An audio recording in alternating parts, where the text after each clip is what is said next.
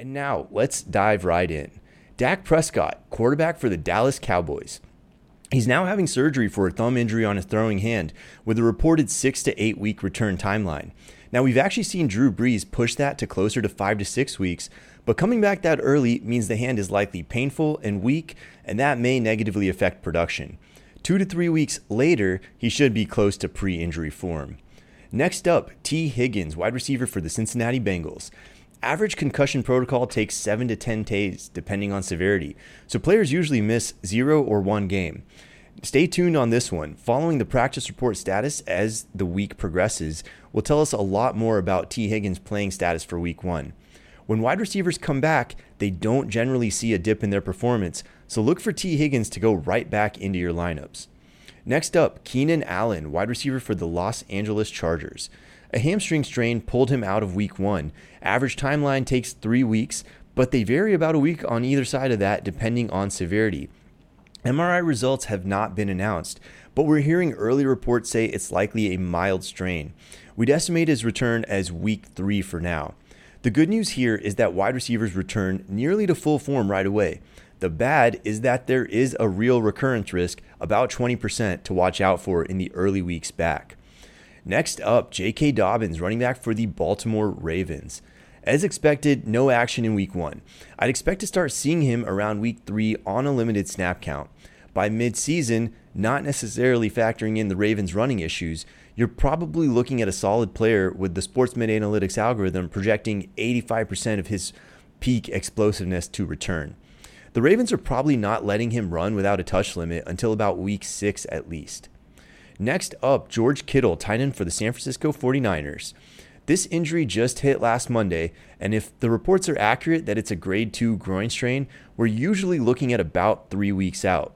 It sounds like he has an outside chance to play week 2, but I'd estimate week 3 as the more likely return date. After this heals, Kittle carries a 25% recurrence risk in the short term, but if he stays healthy, his production should bounce right back to normal. Next up, Rondale Moore, wide receiver for the Arizona Cardinals.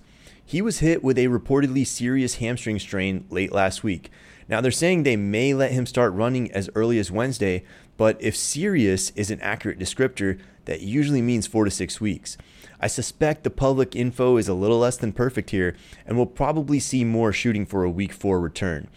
Recurrence rates in season hover around 20% once he does come back. Chris Godwin, wide receiver for the Bucs. He just hustled back from the ACL and he's already got a hamstring strain. Really, though, disaster was avoided because it's much better than having any sort of ACL re injury. Average timeline is three weeks for wide receivers, but the hamstrings protect the ACL, so I'd really expect them to take this one slowly. I'd plan on seeing Godwin somewhere back around week five or six. He should come back right to about 90% of where he was before yesterday, and his overall outlook for the season is still pretty favorable.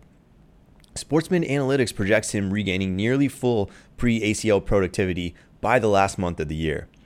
Next up, Allen Lazard, wide receiver for the Green Bay Packers. He missed three practices in a row last week with an ankle injury, and the Packers have been pretty stingy with the details.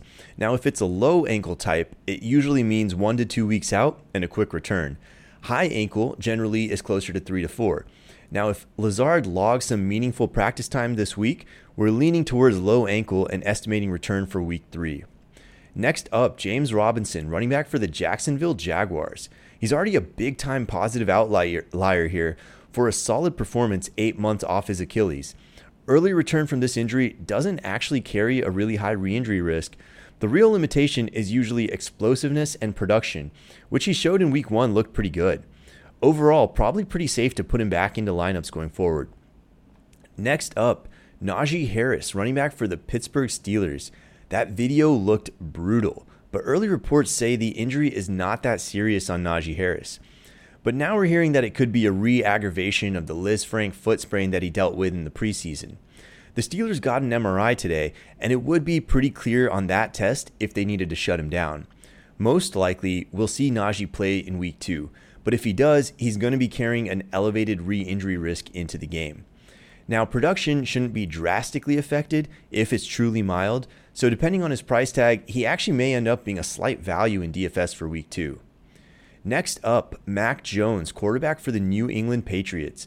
He got negative x rays on his back, and of course, Bill Belichick wouldn't tell us a lot more than that. The most common issue here would be a muscle strain or a ligament sprain, and in either case, most of these can be played through.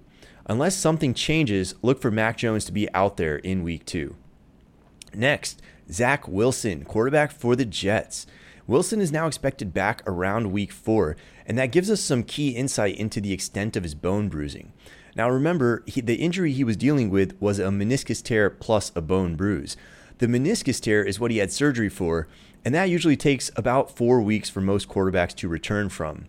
That alone would have probably meant seeing him in week one or week two, but severe bone bruises take closer to six to eight weeks, which helps explain the timeline. Now, as long as Wilson gets plenty of time to heal up, we'd expect him to jump right back to his pre injury trajectory without major recurrence risk. Now, if you rush him, that bruise can flare up and cause the knee to swell, and that helps explain the need for the slower approach right now. No major concerns or red flags from what we're hearing in Jets camp yet. And that does it for this edition of the 12 NFL injuries you must know about to win your leagues. Thank you again for watching. I'm Dr. Deepak Chona with SportsMed Analytics, Chona. signing off.